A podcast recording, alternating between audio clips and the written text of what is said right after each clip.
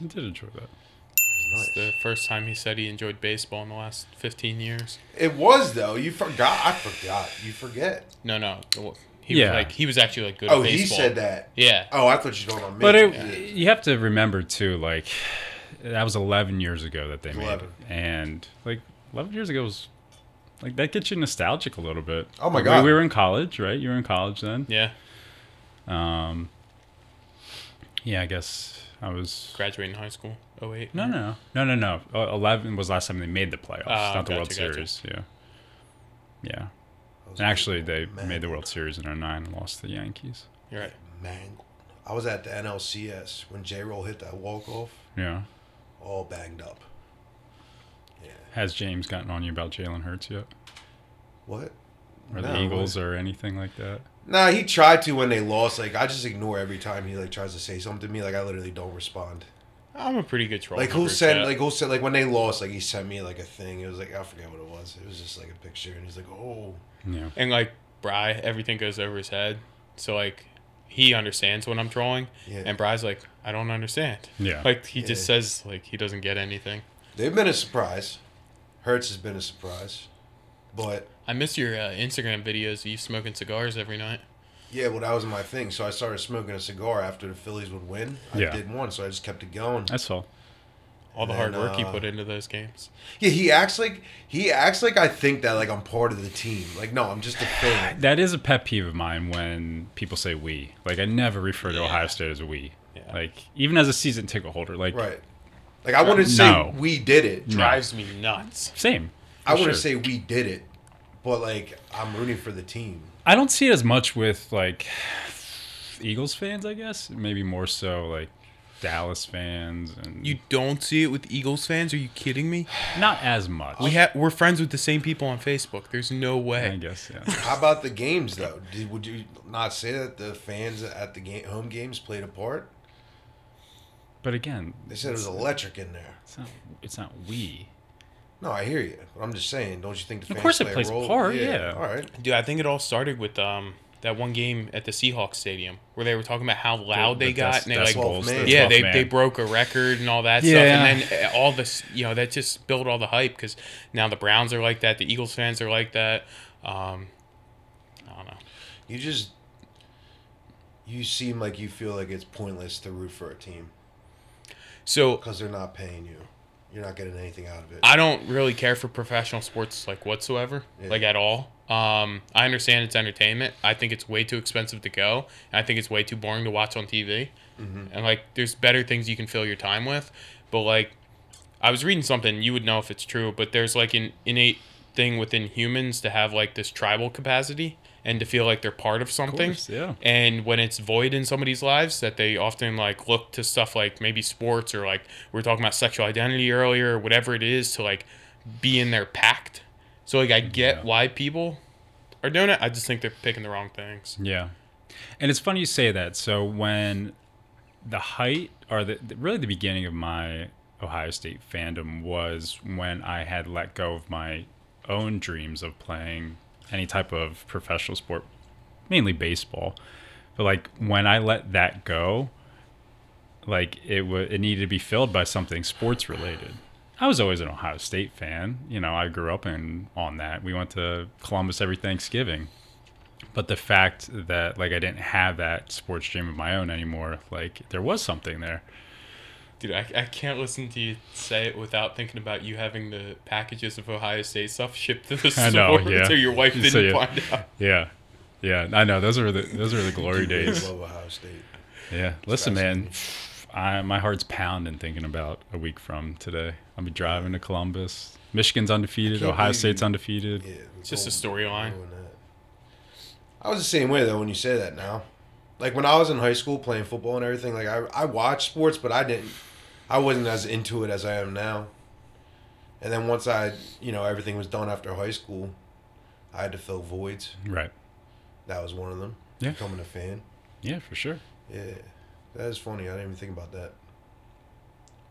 really Well, I didn't think about how like I really wasn't as into it as I was when I was actually playing a sport because I was more concerned with what I was doing.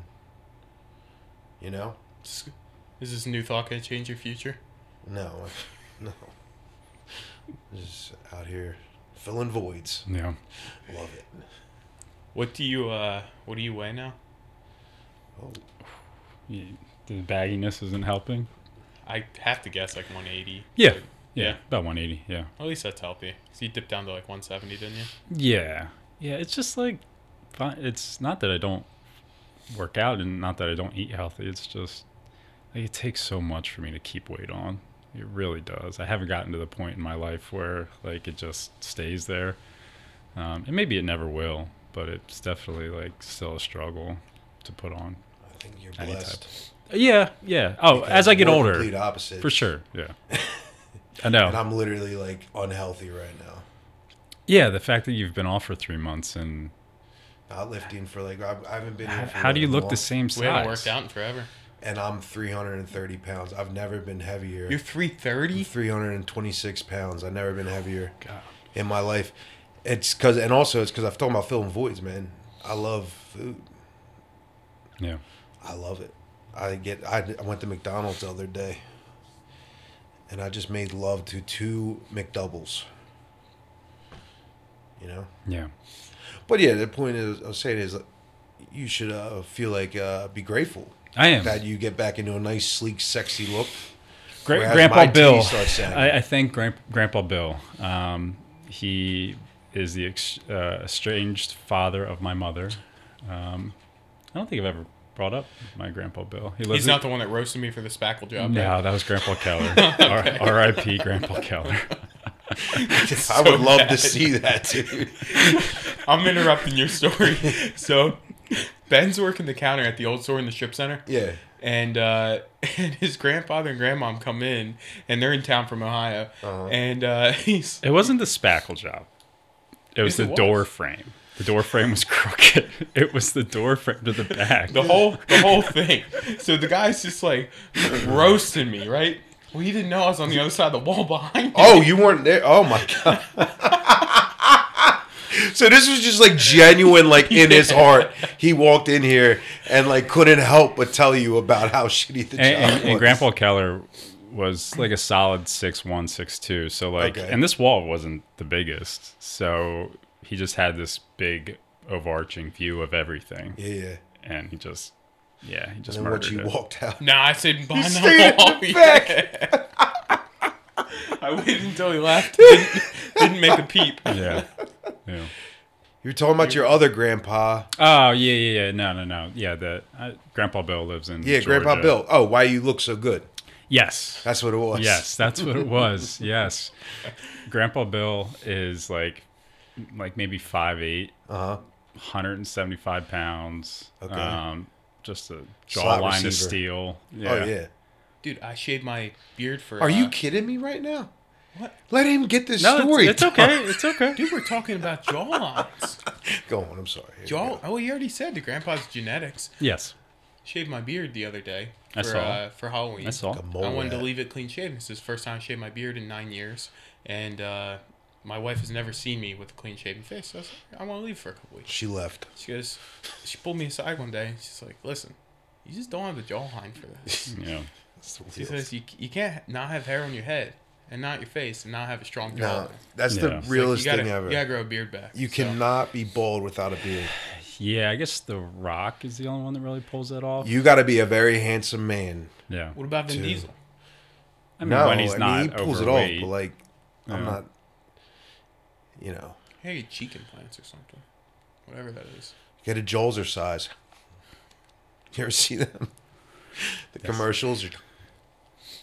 Oh man. Just keep the keep your tongue at the roof of your mouth, and then this part gets higher up. It's an old modeling trick. I'm gonna do that for the rest of my life. we, uh, I had somebody in. I'm not gonna mention his name, uh, but we were doing some media for another brand, and uh, uh, we we pulled in this guy, and he was one of our first customers, and um, you know we're talking, and he was asking how you were doing, and uh, you know he's like, oh my god, like that guy used to just get so big. Like, is he big now? Like, no. Yeah. No, he's not big. he's very tiny, and. Uh, but you know, ev and then it would always be like, yeah, I would come in one time and he was huge. Then I come in the next time and he was tiny. Then like you see him again three months and he's huge again, and uh, everybody has the same story. Like I was talking to George the other day, and he brought up, and everybody's like, oh, it's got to be his genetics. It's just genetics. and, uh, you're such a slob. but do you think it was your genetics that allowed you to go from like 198 to 260? Yes, um, on top of everything else, but Yeah, but most people would take what you were taking, and they still yeah. So yeah, I think, and there was always this like intense drive, this intense like, like once you got in the zone, it was like an addiction, right? Like it it was using everything as motivation, whether it was someone's words or what you were looking at in the mirror, and then setting a goal for yourself. And um, at one point, it was a pound a day for like sixty days, which again is is not the healthiest thing in hindsight, but um, I look back at those pictures now, and uh, it's hard to think about. Like you just don't know how big you are when you're that big. you you really don't. It especially the size I am now. It's just hard to imagine being that big. Yeah, there was always like two things that I kind of admired when you would go through those phases. It, and I, I said it back then, like you would go into back to basics and you'd be the hardest working person in there, right? So you were always training way harder than everybody else, mostly on arms, but like always training harder than people. And you never made an excuse for like missing a meal. Like you always made Yeah. sure you got your food in.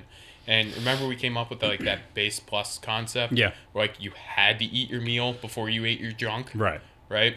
And like I feel like that would apply really well with you. Like if, if you no I'm serious like I if, know. if you took like your protein and like a healthy carb and maybe a vet you didn't really eat veggies but uh you know and you had to eat that before you could eat your pie at home. eh, you love pie. but you probably like I think body composition wise you'd be different and then you probably wouldn't eat as much of a pie. It's funny you say that. I actually I went on the coalition website. I was like, let me just you know go through the articles and see see what's left of my my old writings. And um, I think Ben's bulking guide was still on there a- amongst other things. And it was it was that's what it pre that's what I preached at the time and. I think it's something that's still relevant is the fact that you get those core meals in and then you earn it right? Mm-hmm. I got to get through this chicken and rice for the fifth time today, and then I can dive into the Pop Tarts. And then towards the end of the article, you're talking about when it's time to strip that away. You've done the work with the core meals. You just strip away the nonsense that you've been eating to bulk up. Yes. I um like you said when it comes to like feeling full, not eating as much, it's cuz when you eat the chicken and all that stuff, you're getting the nutrients in. You don't get any nutrients from a pie, so when you're well you do, but bef- when you're done that, you're still hungry, right? Or in an hour you're still hungry. Yeah, you, you become more you of eat a sugar regular burner. meal, That's Yeah. good, but I got to like right now, like for me, it's not the uh like I'm not really doing any like lifting or anything right now. I'm not like eating like I used to. Like I used to eat five, six meals a day, and it would be like Monday through Friday it was all just chicken and rice, chicken and rice, and then the weekend would come and I'd go out all weekend. Right, it's just where I'm at right now. Like I think it's the one thing I realized doing this for however long I've been doing it is like you go through like phases. Where like right now I'm just at a phase where I'm just not doing it. Like I'm not lifting, I'm not dieting like that, but I feel like everything works for something else. So like right now, like I'm not lifting, but my elbows kind of feeling better. Like Can I say that I'm I'm proud of you for that? what? For Not like lifting? prioritizing more important things in your life? Oh yeah, thank you. Yeah.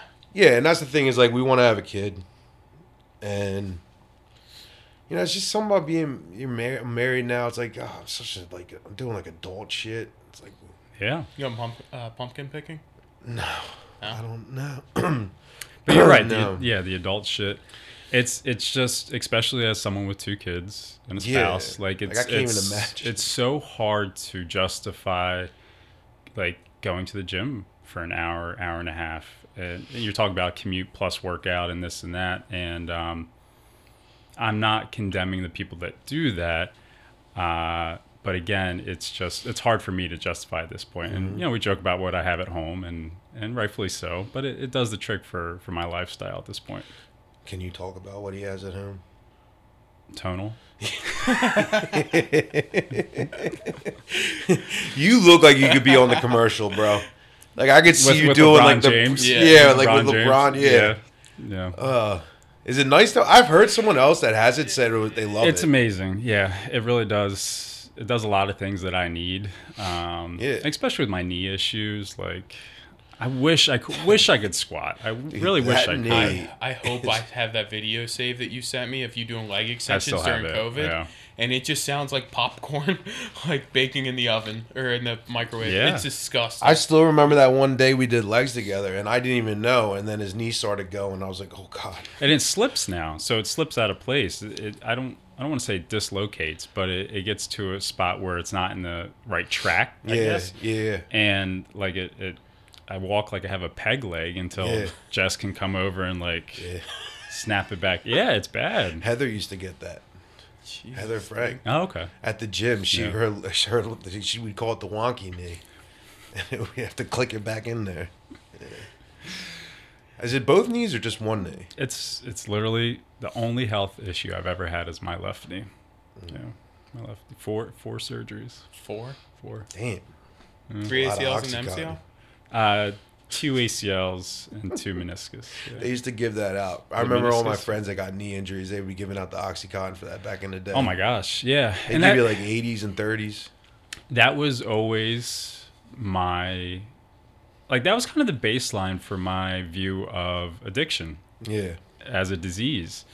And you know that was kind of always the argument, especially early on, back Yeah. when people weren't as um, privy to it or more ignorant.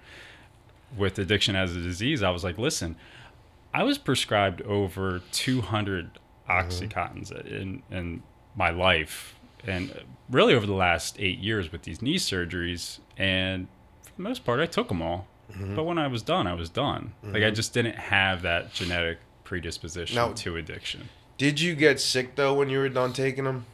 Uh, you feel, looking back, yeah, can you feel it? yeah, yeah, and I, of course, the physical effects. You had the physical effects from that, and by the third or the fourth knee surgery, I just did 800 Tylenol. I was like, I don't want. Yeah. I'm not doing this. I was going to ask you that. Did you feel like you needed that amount of oxycontin? I mean, for an ACL surgery, for Right. sure. Yeah, Um, okay. Not not that amount. OxyContin for sure. That that Yeah. not that amount though. That amount was ridiculous. And you have to remember that was back in 2012. Yeah, and this was back before all the you know the lawsuits and the Mm-hmm. sanctions and everything else. Um, yeah, so it was a different they, ball game back then. they were pushing that shit, Hardcore. kind of like that vaccine they're pushing right now, aren't they? oh, we're not gonna. Okay, We're not going into Sorry. politics here. It shouldn't be political, but all right. Yeah, but no, it's that's honestly where where like I get a lot of my. uh Have you watched the the show on it with um? Dope Is it sick? Dennis Quaid? Yes, I haven't. No. phenomenal. Yeah. Is it good? and it's phenomenal. It's phenomenal, and it shows. It shows it perfectly. Yeah. As to how it happened, how they were giving it out. A high school kid gets a knee injury, he's getting eighty milligram oxycontins and Roxicet thirties, and it's someone that doesn't have any addiction. Like the doctor, and the doctor in it that's prescribing it ends up getting addicted to it. It's usually it's really good, but it breaks it down pretty pretty good, and it shows how like Purdue just Yeah. they pushed it, knew exactly what it was, lied to everyone, and then didn't have to pay any consequences for it. I think the whole That's reality. the whole system of medical needs to be revised, obviously. Yeah. But like when when my liver shut down, that Yeah, remember when I went to the doctor that day, my doctor wouldn't. I was yellow, right? Mm-hmm. I had terrible skin. He wouldn't let me get blood work. He Yeah. said, no, you're fine, and sent me home. And then I had to call him again and say, listen, like I think I should really, you know, do blood work. And he's like, fine, wrote me the script, and then the next day I was in the hospital. Yeah. So, I don't know. Yeah, you're right. I mean, it, it needs to be completely revamped. Um, I've had I had the same doctor for each knee surgery, and that's how you could tell that times were changing was because his prescription or his script writing habits changed. It dwindled. It dwindled 100%. Um, you know, whether it's self-serving to protect or whatever it may be, but you know, you could definitely tell that there is a shift in, you know, it is it is beneficial, but it's a little too late for a lot of people too. Yeah. You're working in psychology, right? So, do you work with any psychiatrists because Yes. of where you're located? Yeah, yeah. Do you guys have like different viewpoints on? That's that's a good question. Um, so yeah, everything's in house. So the psychiatrist, nurse practitioners, anyone that can prescribe, is literally right down the hallway. Um, for the most part, they are pretty balanced. Um, you know, if something is depression or anxiety related, like they really try to emphasize like try to work with it with your therapist. But there are obviously every psychiatrist or prescriber has different viewpoints, and they'll they're quick for the Lexapro or you know something along those lines. Do you, are you big on like weed helping with that? Uh personally, yeah, I, I I don't smoke myself, but I think that yeah, I think that with the trend of marijuana and where it's going and people's understanding of it, um, for sure. I think that it's if you could For- take that over a pill. For depression or for like addiction? No, for not for addiction. Well, they do that. They I know- have I know- I know. Marijuana what? Because rehabs. it's a, they the have weed lesser of the evils. I guess I don't. There are people that do that for sure. Yeah. Um, no, I wouldn't say someone that is uh, recovering from substance use Uh-huh. would be prescribed marijuana. Uh, I mean, I, The medical industry wouldn't tell you that. The pharmaceutical industry, I should say. yeah. It, and then James said, obviously, maybe it's just the lesser of two two evils at that point. Um, but it's, yeah, it's not something that I would necessarily go for um, on a personal level. There must be like different genetic drug interferences because anytime I've ever smoked, it's given me more anxiety. It's never calmed me down. Yeah. Like it's probably responsible for more panic attacks than anything else. Yeah. So like I don't know. I Did you just feel smoke like, through it? Like, did you just keep smoking until it was fine? no. No. so, how 'cause, many like, times did you smoke? Like, did you smoke like one time and you're like, oh, fuck this? And then, like, you tried it again and you're like, oh, no. Four or five years. You smoked for four or five years. Oh, okay. All right. I'm just curious because Yeah. I remember, like, one time, Right. one time I started smoking again because I had to do drug court and I got back and I started smoking weed again. And when I got done, and dude, it was, I smoked like half a blunt, which I used to smoke all the time, be fine. And I was like, Yeah. I was paranoid. I was like, what the fuck? But then I just smoked right through it. Well, and I was that's uh, that's normal for people. Like the first couple times that they smoke after like a Yeah, hiatus, that's what like, I mean. They have like anxiety, but no, like this Yeah, this you- actually got worse as it went on. right. You were actually Yeah. smoking. That's why I didn't know if like you tried it once and you're like, ah, no. No, and it was like it was medicinal too. Like it wasn't like I was getting like bad stuff or anything like that. So Nice. Oh, Yeah. is this your Cali days? No it's not long ago.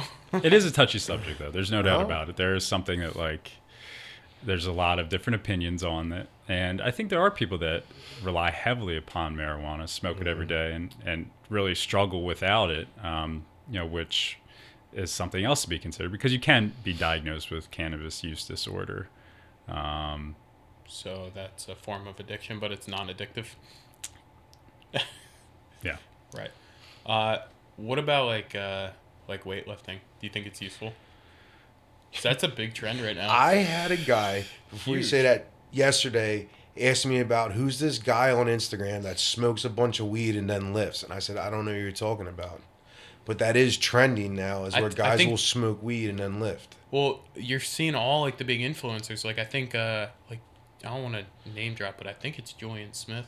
Maybe I don't even know Uh, who that is. and he's he's like a, just a great build for a, a natural person, and you know he, he looks enhanced, but he's not.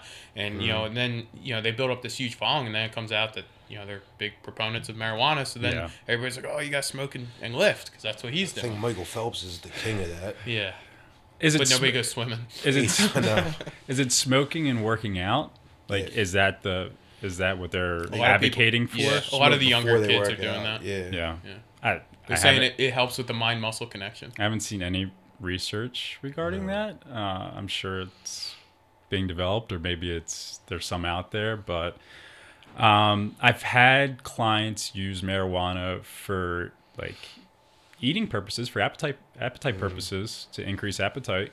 Um, but in terms of performance, I, I yeah, I just don't know. Um, You never did it, no, really? I did when I was like 19 or 20. Shit. no. Uh, You just get I lost in the on all gym. kinds Like of you get shit. confused. Like you're in there, and then like next thing you know, you're standing there for 15 minutes. Yeah. That's horrible. It's just I don't know. Maybe cocaine, but I'm not smoking any weed before I go in there. it's a generational difference. Do a little Yeah, of that yak. sure. It's like pumping. You know what I mean? That's that's what they used to do. Go. Then when you're done, you take a little bit of the other stuff to calm you down. You The know old saying? upper downer. Yeah. Yeah. we were uh, we were talking about your size difference earlier, and uh, you know I was just thinking about how like what you would take is so minuscule to what kids are taking now, Yeah. Oh, and we're only looking sure. at like seven eight year difference. Yeah. It's just crazy how that's like You were a ph- phenomenal responder. Yes. that's It's. I don't think it's BS, man. I don't think it's BS. Now I'm not comparing it to these kids that are getting on a bunch of shit. I'm just saying, as a, as a guy, you just you were a good responder, and you also did it correctly, which I- helped probably. Yeah. So I, I always thought that. Obviously, James is rolling his eyes, but I always thought that. Of course, I, I think everyone responds differently to 100. percent to yeah different Yeah. substances for sure. I just again, I just think you worked harder at the details. So like if you, if if you took this an identical person, right? And you we could pick one, and, and I know I, who I advocate for all the time. We won't name drop, but I swore maybe not now, but back then, like he busted his butt and kind of looked the same all the time. And I said he busted his butt, and James would go, absolutely not. I think we lifted with him before. Probably, He's one. Of, he's one of my close Yeah. friends. Oh, Or- maybe not. Anyway, He used to work uh, work with us. Yeah. Demos. Yeah. I agree though. I, I right now I see a lot. Of, yeah, I've always seen it though. You go into retro and kids first cycles trend, and there's not even benching 315. Yeah. Yeah. Squat. Their squats are absolutely atrocious. Their quarter squat I mean- 315. you never had a good squat either. At the warehouse, we did okay. We got 550. Smells funny in here.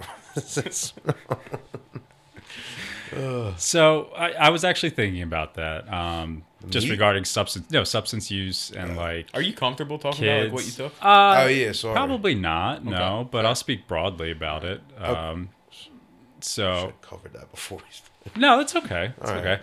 Um, bleep. So I was thinking about it. If someone came into my office and said, "Hey, I'm suffering from these things: anxiety, depression," and they had talked about using Tren or Test or, um, you know, running a decent cycle, how would I approach that? And um, so there's two different schools of thought. Obviously, you have billing purposes, insurance purposes. Like you have to have a diagnosis to bill for insurance. So you you would diagnose with uh, depression, anxiety, but you're really not supposed to make that diagnosis if there's mood altering substances involved. And James and I would talk about this, and I was a big proponent of what is normal. What is normal? We put these things into our body um, that alter how we think or how we respond to things. So I would say to this person that walked in my office, hey, we can work on these things through coping strategies and this and that, but take away take away the drugs, take away the substances, and how are you responding? How are you reacting to things throughout your life? You know, I think it's it's a big, big deal and, and a lot of people choose to ignore it. Yeah, I don't even like I if I like I've gone through that myself uh, with the anxiety, and I at first I was like ah nah, but then I realized it's like you know, even testosterone can i- increase your anxiety when you're on it. And the anti-estrogens can mess Right. with you too. For sure. But like, what if they were like, listen, can you help me manage this as best I can while on that stuff? Of course, of course. And that, yes. Then that Yeah. goes back to the coping strategies, uh, understanding triggers, things of that regard. Um, But that takes a very balanced individual to come to terms and say like, you know, these substances that I'm putting in my body are making me make decisions differently, react to things differently, right? So that that's a mature thought within itself. Of course, yeah. And it took us years. Took to us even, years. Yeah, Even understand that, and uh, you know, again, the kids take a lot more stuff than we took back in the day. Yeah. You're talking about a lot of like increased self awareness, the things that really bring this stuff to light that not a lot of people have. So you're right. Like there is that baseline there. And then it goes back to, well, I'm just doing TRT. You know, I've been out of the game for a while, but I'm assuming TRT to a lot of people is 250. Yeah, 200. Well, 250 if it's uh, you know, Chinese stuff Right. you got in the box. Right. 200 if it's, you know, from the doc. Yeah, which again is not TRT, and which again, like you said, testosterone can exacerbate a lot of symptoms. So yeah, it's just um, it's definitely one of the things that I think plagues the the population that that you that you service. you know, when I knew you were gonna stop, you know, with the hardcore lifting and uh, you know taking stuff and even regular supplements, you know, um, I guess that kind of started to go down COVID-ish time. Yeah. maybe right before COVID, and um, you know, one of the things you said to me, and we are sitting there with George actually, and Mm. you're like, I hate myself when I start lifting. You're like, I look in every mirror at myself. I start flexing in mirrors, and like, you know, I look at my my reflection in my car windows and stuff. And you're like, I just turn into such a douchebag, and I just hate that person. Yeah, And I thought that was really interesting, and I've I've like paid attention to that within myself, you know, over the last Have few years since. Well, listen, I'm a different style of douchebag every day, so that's that's Really, different. dude? That's different. Like- but dude, when have you ever seen me flexing? I don't even want a mirror in the gym. I put that for everybody Yeah. else. Um, Bro, you But- sent me pictures of what? of you flexing in the mirror. there's progress pictures. There's difference. There's differences. Don't- That was years ago. That was before we had this talk.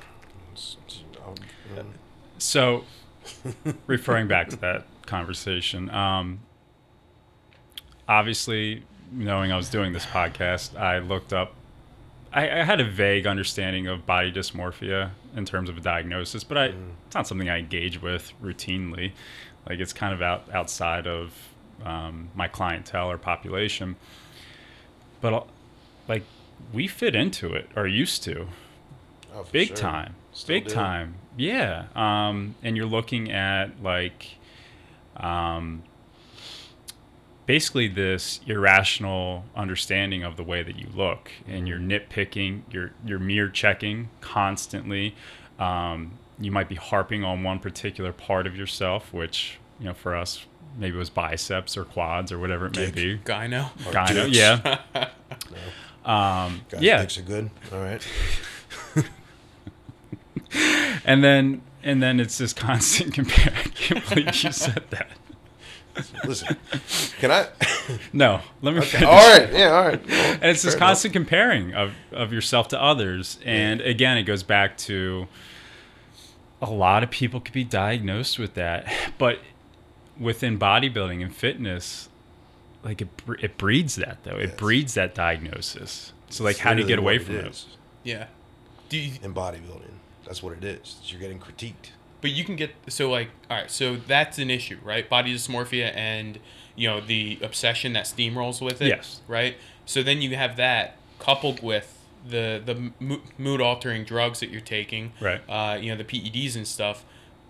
But there are people that have done you know the sport. People that we've met. Uh, Yeah, You know, Evan, I think for is sure. like honestly like if, if I wanted to idolize anybody in, in bodybuilding. You know, it, it's really him. Yeah. Like he, he's just the most down to earth person. He doesn't want any both the times he's been here, he didn't want to talk about lifting. Mm-hmm. Yeah. He didn't want to talk about competing. We did the seminar. He says he hates posing. Yeah. He said he hates competing and being up on stage and being in the small trunks and all that stuff. Oh, yeah. He has. I I know he has at least one kid and a wife. Like he's the most normal person. But how difficult do you think that is for people to like understand it way ahead of time so they don't follow down that path? Do they have a choice? Like once you get in it, like do you have a choice? Because you're in it, and it becomes then your identity. it becomes your identity, which is awful. It's an awful i- identity to have because that means that you can't you can't live without it. Right. Like you don't know who you are without it, and um, there's there really shouldn't be that big of a facet outside of your your wife, your kids, or whatever maybe. There shouldn't be that big of a facet, such as lifting or the way that you look, that should take up that much of your identity. There really, it's just not, in my opinion, it's just not healthy. It's just not a way to function. Um, and of course, like there's narcissistic traits that come along with that. I don't think anyone necessarily has a personality disorder or anything along those lines, but they're like it's just a selfish type of lifestyle that requires an immense amount of balance that not everyone has. I haven't even been a father for a year, but being able to just you know for, for maybe the first six months of her life or so, you know, I was dieting, but like to be able to do it and not think about it and not put any pressure on your family about it and like you know basically live life normally so that way they didn't even know about it, Right. is so difficult to do.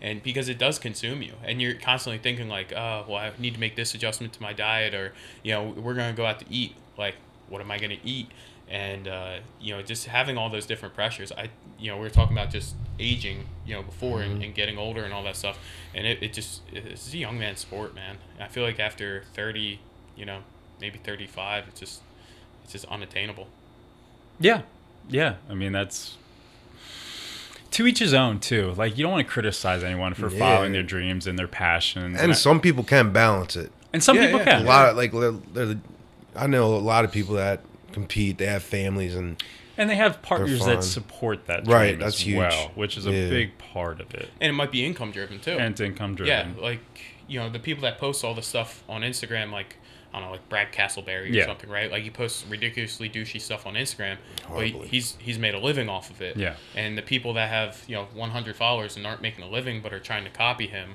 Yeah. like I think that's where the problem lies, right? Yeah. Is they're not able to bridge the gap and Yeah, I'm- monetize it. I'm not trying to say that. Like I'm, I'm me personally, I'm kind of a little opposite of you. Is like I like lifting a lot. Right now, I'm not lifting, and like I feel like shit because I do have body dysmorphia. I guess you could call it. But like, you remember one time you asked me like, "What is my identity?" Uh, and it's like, do I or like do I, I how do I identify myself? And it's like normally people identify themselves by like what they do, and not like who they are. And it's like it's it's true for me my whole life i've identified myself as the big guy and uh you know when all this football and everything was done with in high school i spent years trying to fill that void with other things and then i found lifting and then competitively doing it kind of you know what i mean and like that's how I identified myself for all the time. Oh, the bench press guy. Like that's how I identified myself. It's a shame, but I don't. I didn't know how else. Like, like what else do you like? How else do you like? How do you find the right way to identify yourself? Because like that's what I truly think is like. I was always the big guy, not the tall guy, but the Right. big guy. You know what I mean? I could always bench press a lot. Like that was my thing. That was, you know what I mean? And it's like now, you know, with getting married and all these other things, like like, you know, I'm doing that. Like I love to be doing. I'm having to balance out stuff more. And these past few months, like I've just pretty much been putting lifting to the back burner, into where like I still want to work out, even like when we do have kids and stuff. Like I still want to work out, kind of like you're doing, but like I don't want it to be as like I don't want it to be like as I was like like keeping up like excuse me keep like especially with strength like keeping your strength at the top level requires a lot of attention and like a lot of like work like eating right training right recovering right you know what i mean? And i still want to look big and everything but i don't want to have to do all the extra stuff you know what i mean?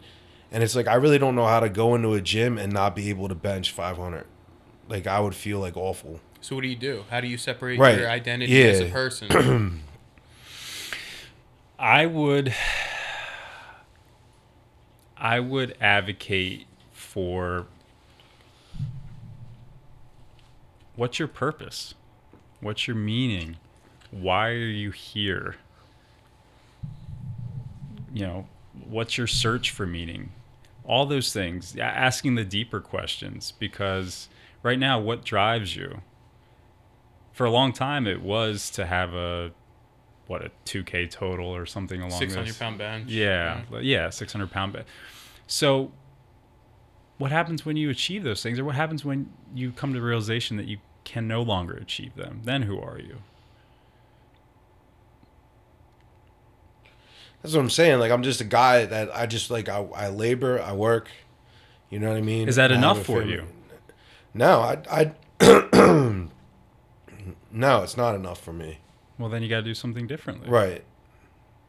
Yeah. But it's kind of like a pie chart, right? So all these all these segments, you know, make up your complete Of course. whole. And there's no reason like if you find true fulfillment in, you know, even whether it's chasing a number or just working out in general, then you don't want to take that slice of the pie away from you. Right. Yeah. You just have to alter what you're doing, and that's why do you think I'm here at 5:30, 6 o'clock in the morning on the weekends? I make sure I'm home before my wife and Right. baby wake up. Right? And that's such a that's such a good point because it's James is maintaining this aspect of himself without compromising the most important areas in his life. Yeah, and and that's where I'm at now. Is like I'm trying to find how I can, you know, still live and be like do what I like to do, but identify as, you know, something else. Well, I, think your situation's a little bit different uh, in terms of James. James has a business and he has a little Right. empire going. Like Yeah. for you, like you're still trying to figure my way, Find yeah. what's your passion? What what do you really want to Yeah. you know put your flag down on? And that's that's fine. That's a, a lot of It's a people. good way of putting it. a lot For of people struggle time. with that. I put my flag down on like when I was in high school it was football. And when I got out I didn't and then I got into the powerlifting thing, that's where I put my flag. I'm like, all right, this is what I'm gonna do. And this is what I like to do and how I identified myself. And now it's like I do. I need to find somewhere else to put my flag. Yeah, it took me ten years. Yeah. took it took me ten years to, Everything to really takes me a figure it out. longer. What would you? So Ryan's stuck on like identifying as something. Like, do you like if you had to say something that you identify as? Is there anything there? For me, there's not. Yeah, like, like- I don't consider myself a like a business owner. Like I, I don't consider myself that. A sub right? supplier. Yeah, sub supplier. Jesus. he brings it up all the time. You drug dealer. The supplier. And uh, you know, I don't consider plug. myself like a power lifter or a bodybuilder, any of that. Like, I don't care about Yeah. any of that stuff. You know, I'm just like part husband, part dad, and like I have a few hobbies. Yeah. that's it. And I go to work. Right. What Right. about you? So I think that I identify myself um, by the things that I put effort into. Put effort into being a good therapist, to being a good husband, to being a good father, to being a loyal fan of Ohio State, to being a family man. Like, so I think my identity is what what I, I show myself that it is. But like, if somebody said, you know, you're on the hot seat, what's the first thing that comes to mind? Uh, you know, what do you identify as? Uh, yeah. I mean, it's nothing. It's blank. It's blank. Like, But yeah, you would probably say like powerlifter. I would say male. I identify as male. We're not going there either. Yeah, well, not right now. I wouldn't. right. So, do you feel a little lost in that? Right, that's what I'm saying. If someone asks me like, "How do you identify yourself?" Right now, like I, I like what you said, and it's what I put my effort into. I can't find the words to say it like that, but that's good. It's like what I put my effort into, and right now I put my effort into nothing other than going to work every day, coming home, and that's it. You know, And that I can wear on you. You know, Yeah, it's it's a lot of things right now. You know what I mean? That uh. we don't have to have a therapy session. Well, I'm not. Yeah, yeah, that's what I'm no. I'm not It's getting. I'm not. I'm not getting into that. I'm not. I'm not going to get that way. But it's just a lot of things where like everything's fine, and like I'm not. I don't know how I got in this into it, but like it's like I just thought what you said about the identity Right. thing and everything, and it's just funny. But back to everything else is like I still feel like, listen, if you can do it and it works for you, it's fine. Like you know what I mean? But you have to make it work for you, and James is the good example of that. Like he he doesn't work out at five thirty anymore, right? Not in the morning, uh, not in the after or evening. it depends if it works with my wife Of and, course, and this yeah. like if she's with the baby and you know like Yes. they're they're going to do something i'm like oh yeah i'm gonna i'm gonna get this workout right. in but yeah i mean that comes first and like everything else is adjusted accordingly Right, right. And I feel like when you have the kid and everything, it changes your mental state, doesn't it? Yeah, it's just scattered all the time. Yeah. He Well, knows. I- I'll tell you what. I, I have to say, like, when you worked with us, and you get you had Ellie. Complete respect for you now, because I've been on night duty since At August. 25 too. I, like, I what know. was I thinking? I, I know. And we worked a, a minimum ten hour shifts yeah, back yeah, then. 10 hour shifts. And yeah. uh, yeah, I was thinking about that the other day. I'm like, man, I, I wish I knew, so I would have been more forgiving towards Yeah. you. So I remember going to um, Kepco and uh, getting my cortisol done, and um, which obviously is an indicator of stress. Stress hormone. Yeah. So when I got it done before Ellie, it was uh, 12, and when I got it done after um, I became Ellie's father, it jumped up to 27. it's like, oh, I guess you're not sleeping that well. Like, uh, But it didn't even process on me. Like you would tell me that you slept for four hours, right? Yeah. And I would I would say, well, you know, last night I slept for three. yeah, Like I'm fine. But the wear and tear of sleeping four hours for six months right. is a whole different feeling than having one night of sleeping for four hours. Yeah. And uh, just being able to be focused after that and, and how draining that is. Um, I don't know if I told you, but our daughter doesn't sleep at night. And, Ah, and yeah. Danielle went nuts and uh, she was just like, listen, like you got to do night duty. Yeah. So I've been on night duty since August and it's been brutal. Like it, it changes like my mental chemistry, I swear. Yeah. So- Yeah. Sounds awful. Yeah, which is a good point. Like Never sleeping. just a, a full circle type of thing. Like someone comes in again to my office and the clientele that I work with is is lower income and has a lot of things, a lot of trauma, some substance use, a lot of different things going on. Common theme is no sleep. Um, sometimes because of the diagnosis, sometimes because of trauma, whatever. No sleep, um, no exercise or really daily activities or hobbies, and um, maybe food insecurity, but just not a healthy appetite or healthy eating.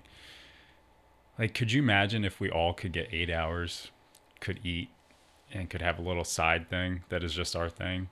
How many diagnoses or, or things that we encounter or struggle through would go away?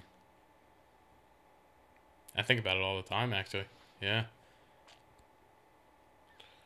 Yeah, I mean, I don't know. I get pretty good sleep right now. You get good sleep, but you know, if you just fix a couple other things, Right. it might feel different. Oh yeah, I well that's the thing is, and and I've been through some things where like I'm kind of like I'm I like to say that I'm pretty uh good at being in touch with myself and like I know where I'm at right now and I understand like that like I know how to get out of it like what I'm feeling but like I just like kind of just waiting I'm like lazy to do it but I understand where I'm at and what I need to do to get back to being good And that's a good point. And just for the podcast, how many people out of the three of us have been to therapy or have a therapist? Currently, Just uh, uh, no, in, in- over the course of your Oh. life, have you had a therapist yes, Yeah. and found it effective? I have yes, yeah oh my god Me too. Yeah. So I- for the men yeah. that watch this, Yeah. you know, find a therapist. It's so important, whether you're doing doing well or not. You know, have a therapist.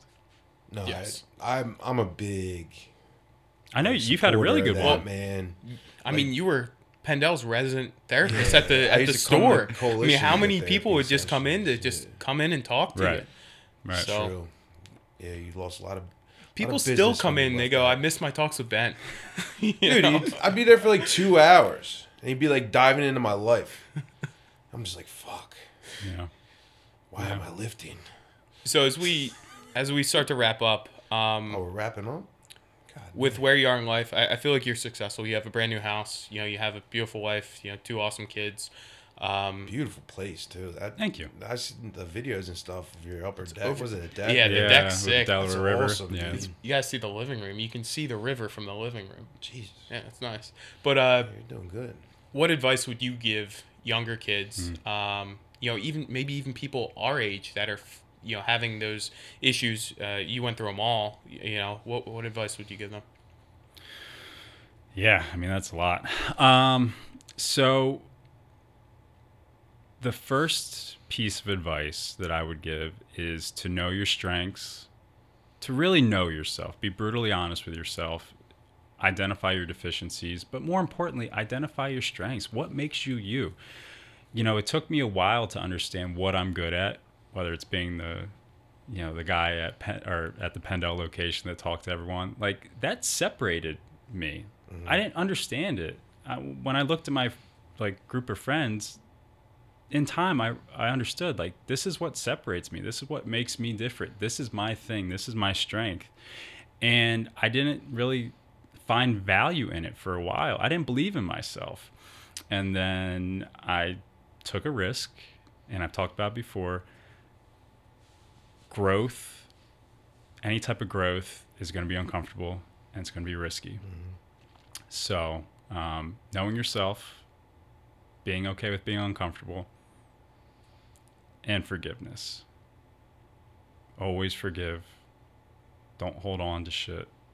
Just find forgiveness and and grow in that. That's good. Thanks. Should have done this in the beginning, but for anybody listening or watching, um, you know, Ben helped me build this company. Uh, he was one of my first customers, and uh, he came on a year after, almost to the day, uh, February 7th. I mean, if we're going to do it, we got to do it, right? Go ahead. I mean, you want to introduce yourself? Do it. so, not too many people are familiar with the New Falls Fitness story. Mm. I'm going there. you want to go there? Uh, yeah, I mean that's fine. we could go way worse places than that. so James and his friend would. Uh, we all used to work out there. We didn't really know each other. James used to be the guy that squatted for an hour straight um, in the corner. Uh, took him a half hour to warm up and then squatted for an hour. So yep. he uh, and I always rep in Penn State here. Uh, I had just gotten my like second tattoo, my second big tattoo, and it was a tree. Um, that wasn't finished, but it was really big. So James and his friend would call me Tree Boy. Tree. So at some point, James came up to me and uh, said, "Hey, you know, I see you around. I don't really know you. You don't know me, but I'm opening up a, a supplement shop, and um, you know, I'm not hitting on you, but you know, I think that uh, I think that you know, I could use you for some material, whether it's uh, a commercial. It might have been a commercial at the time or anything like that, or something like that. Uh, I had just come off my modeling days, so like fresh cut, um, no beard, um, probably 180 pounds soaking wet. Ripped though. Ripped, yeah. but I man, I was I wanted I wanted supplements. I was all about mm-hmm. it, and uh, we never shot the commercial. I came in and James had he was in the corner of a CrossFit gym with three shelves. And I'm like, okay, this is what it's about. and he talked about my person personality throughout this podcast, but he somehow got people to come back and someone like me to believe in him, and the rest is history. Yeah, I still think about like why people went back. You I, are an ass, but when it comes to like business, you're not dumb. He knows what to do. Well, he spent like, time. With, like, he spent time with the people that right. invested in, that, in his business. That was always the first thing everyone said when they talked about it was how much like you like you guys weren't trying to sell anyone anything. Like when I would go in there, like the last thing you were trying to do is sell something. You were trying to help actually help the customers, and everyone knew that. Like when people would go in there, like the way you talk to people and the way you gave them information you know what I mean? Like people knew that, and every time throughout like whatever the last eight nine years, coalition would get brought up. The first thing I'll be brought up is like talking to you two, and like the what the, and I think that was like the biggest thing. You know what I think about at least once a month? You taking a job there. So not only, yeah, obviously a year later we had more that's product pretty, and a couple true, more dude. shelves, but this guy went to college. That's heavy. Yeah, you could have went a whole different route. He went. His life would be completely different. Both uh, years. Yeah, uh, no, hundred percent. That's what I'm saying. That's crazy. Yeah, and uh, but he he went on a road trip, and halfway through the road trip, he texted me, he said, "I'll take the job," and he hustled me for a few extra grand. I did. Uh, yeah. he, he, told me he was making this, and I had to match that. So I said, "Okay," uh-huh. and uh, actually, hundred percent of the profit at that time went into paying Ben. Yeah. Because I, I was a mortgage banker. Right. So I didn't need to make money on supplement. I mean, Yeah. I probably did, but I told myself I didn't. Yeah. And uh, you know, so all the profit went into Ben. And they made that very clear. James made that very clear. Yeah, he did. Maybe James didn't, but It was somebody it else. It was someone else Yeah. did. So I kind of felt the pressure of that. Like, oh, okay, I'll do my best. Yeah, but his first desk was like two pieces of uh, of like this stuff. Yeah. And it had a hinge on it and just like folded out and then we get tucked away. Nice. But I can't imagine like now, just thinking back, like going to college and taking that as your job. That took a lot of balls. I so I know we got to wrap up, but I I had decided to go on the road trip, and um, you had offered me the position at New Falls Fitness. Oddly enough, you said, "Hey, you know, if you decide to come back," because I was thinking about moving down to Atlanta That's right. Yeah. and taking a job, and um, I said, "Okay, I'll think about it." And I remember calling my dad and saying. Um, I don't know what this coalition thing is going to be about, but like, I'm I'm going to ride James's coattails. Like, I believe in this guy, and I'm going to invest my time and my energy into this. Um, again, I had no idea where it was going or what it was going to, but it, it was just that belief, like that camaraderie, the belief. Like James came to my engagement party after I think we knew each other for like four or five months. So it was just that tight bond and that brotherhood that like, okay, yeah, maybe we could do something big here. Without that, we wouldn't have built what we built. Yeah. So, hmm. Yes. any parting words from you? I played a part. Yeah, you Yes. bought all the super trend from us. Yes. yes. Yes. Yes. Yes. And I took the samples of pre workout. But anyway, let's finish this off. All right, guys. Uh, I have no idea what episode number this is. I don't think we're doing numbers anymore. Um, but thank you for listening, and uh, get back on here soon. If you made it this far, God bless. You don't want to You can't find the man. You can't Yeah. find You don't want to do something. Kensington. He doesn't. He's not Nah. like a. No, not yeah. Yeah, he's not right not- now. Give it a few years. Go to I'll co- I'll- I'll Kensington. come- see if yeah. you end up in Ben's chair. You need Medicare or Medicaid?